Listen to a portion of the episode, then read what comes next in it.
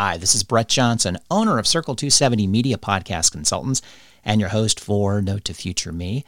And I couldn't wait to get this episode out. I, I did want to hold off for a few minutes uh, just to make sure I had some details to be able to put in this podcast for posterity, but the, the news around Joe Rogan and the Joe Rogan experience moving to Spotify has just lit this space on fire, amazingly enough. And and the voices I see and hear, no surprise on their comments about it. Well, if you haven't heard, Joe Rogan Experience will be moving over to Spotify uh, beginning September 1st, 2020.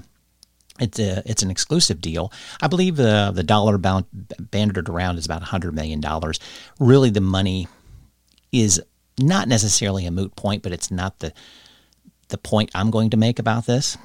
Uh, it will become exclusive to Spotify later in 2020. So the only way you'll be able to hear the Joe Rogan experience will be on the Spotify platform.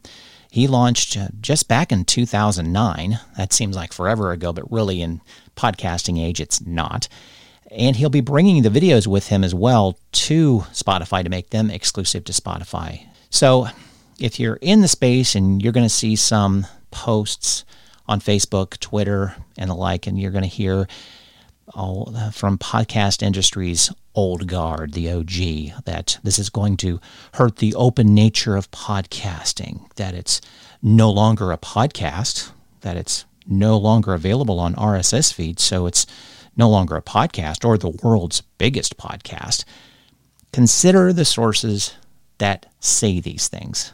They represent or own a podcast hosting platform. They make money moving content, moving your content, just like Spotify. So, what else are they going to say?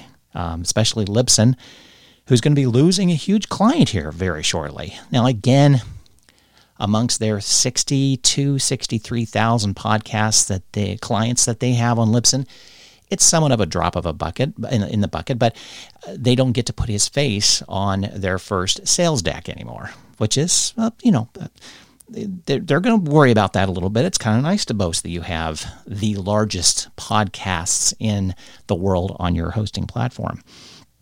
But what's missing in this conversation that is annoying is that keep this in mind podcasting is the tool to bring content to your audience, as is video or slash YouTube, as is radio is the delivery tool to bring content to your audience.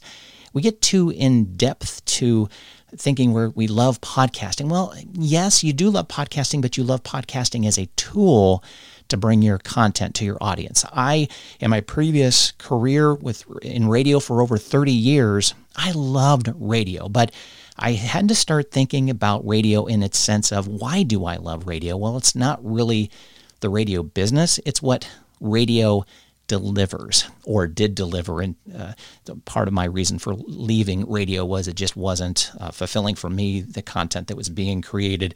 Just basically, it's a music box right now, or it's a you know a, a talk radio show that's a talk radio station that is all left or all right.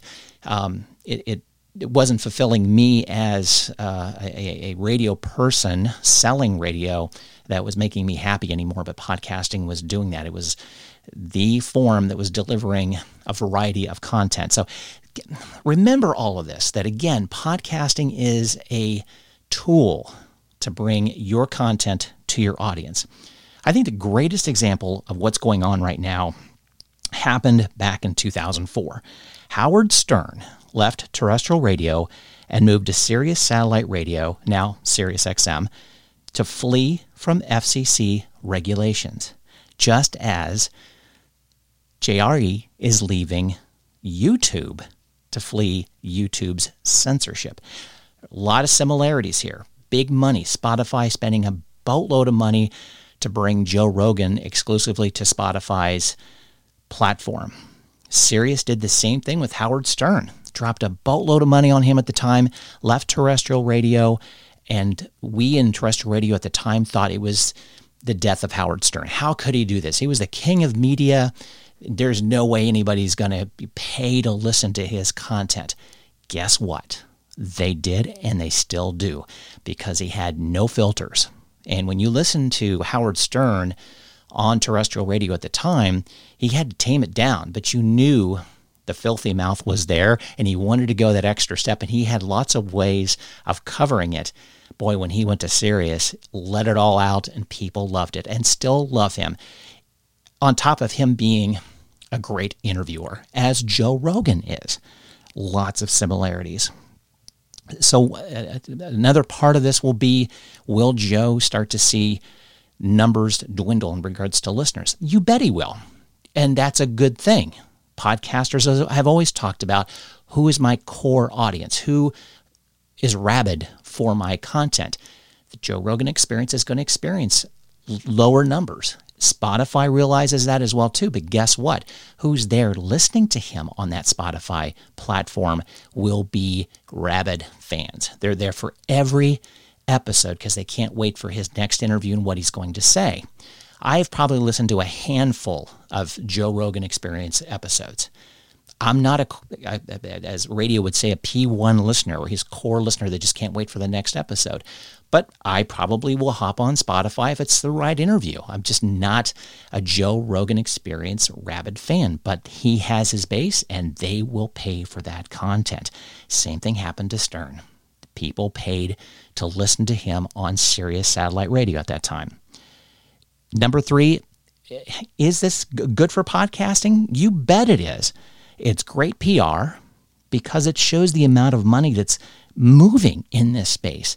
That this Spotify, this music platform, is paying uh, for a talker a hundred million dollars and bringing all this content to this platform. They are taking this seriously, and I think Advertisers need to take a look at this that way. Radio needs to take a look at this way. I mean, there hasn't been a talent like Howard Stern since Howard Stern left terrestrial radio. There just hasn't been. And uh, Joe Rogan's probably the closest there ever has been, but Joe's been able to take advantage of podcasting and, and do whatever he wanted to do because there were no regulations. It was YouTube that was stifling him. So now he can bring that content and do whatever he wants to with video on Spotify it opens additional opportunities for podcasters in the true sense of open source RSS, meaning if Joe's gone, there's a void and others will fill it. So we're going to start to see talent bubble up and start to be cultivated. But even radio people that have now been downsized from iHeart because of the pandemic situation or any other radio group, they're going to start to come into this space and really grab a hold of it and do some really good podcasting, some really good shows.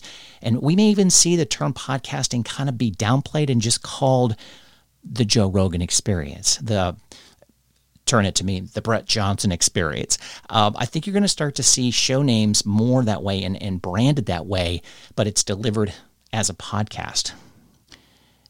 And it's a great experience that's unfolding in front of us.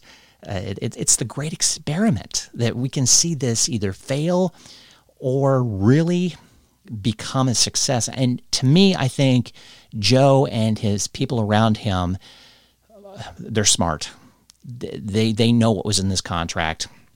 He wasn't going to leave a good thing. Why would he leave a good thing? I think Spotify is going to take care of him and he's going to take care of Spotify. And you're going to see this be a Howard Stern part two. That he, it, it's going to be fantastic. And I think it's going to be, again, a great experiment to see how this unfolds. And it's not going to be for everyone. I don't think it's going to be a, a, a thing that everybody wants to attain. It's not, you know, one in a billion people will be able to do this. It's it's entertainment. It's uh, Hollywood. Not everyone will be able to be a Joe Rogan or a Howard Stern, but you can see how it's done through through their experiment, how they're doing it. Not to mimic it. Don't ever mimic, but you can see how it's done, how they work with their community of listeners.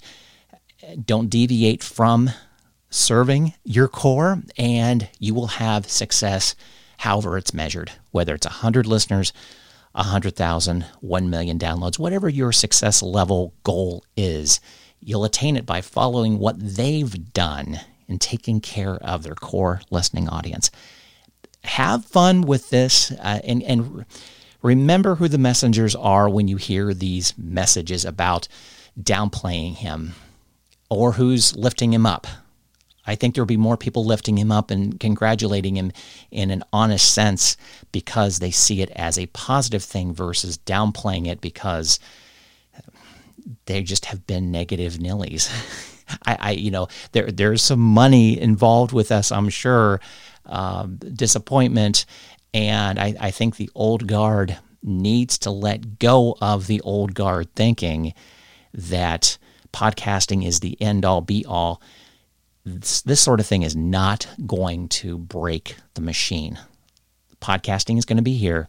It's a great delivery form for you to send your content to your listeners. It will always be here. It's unregulated.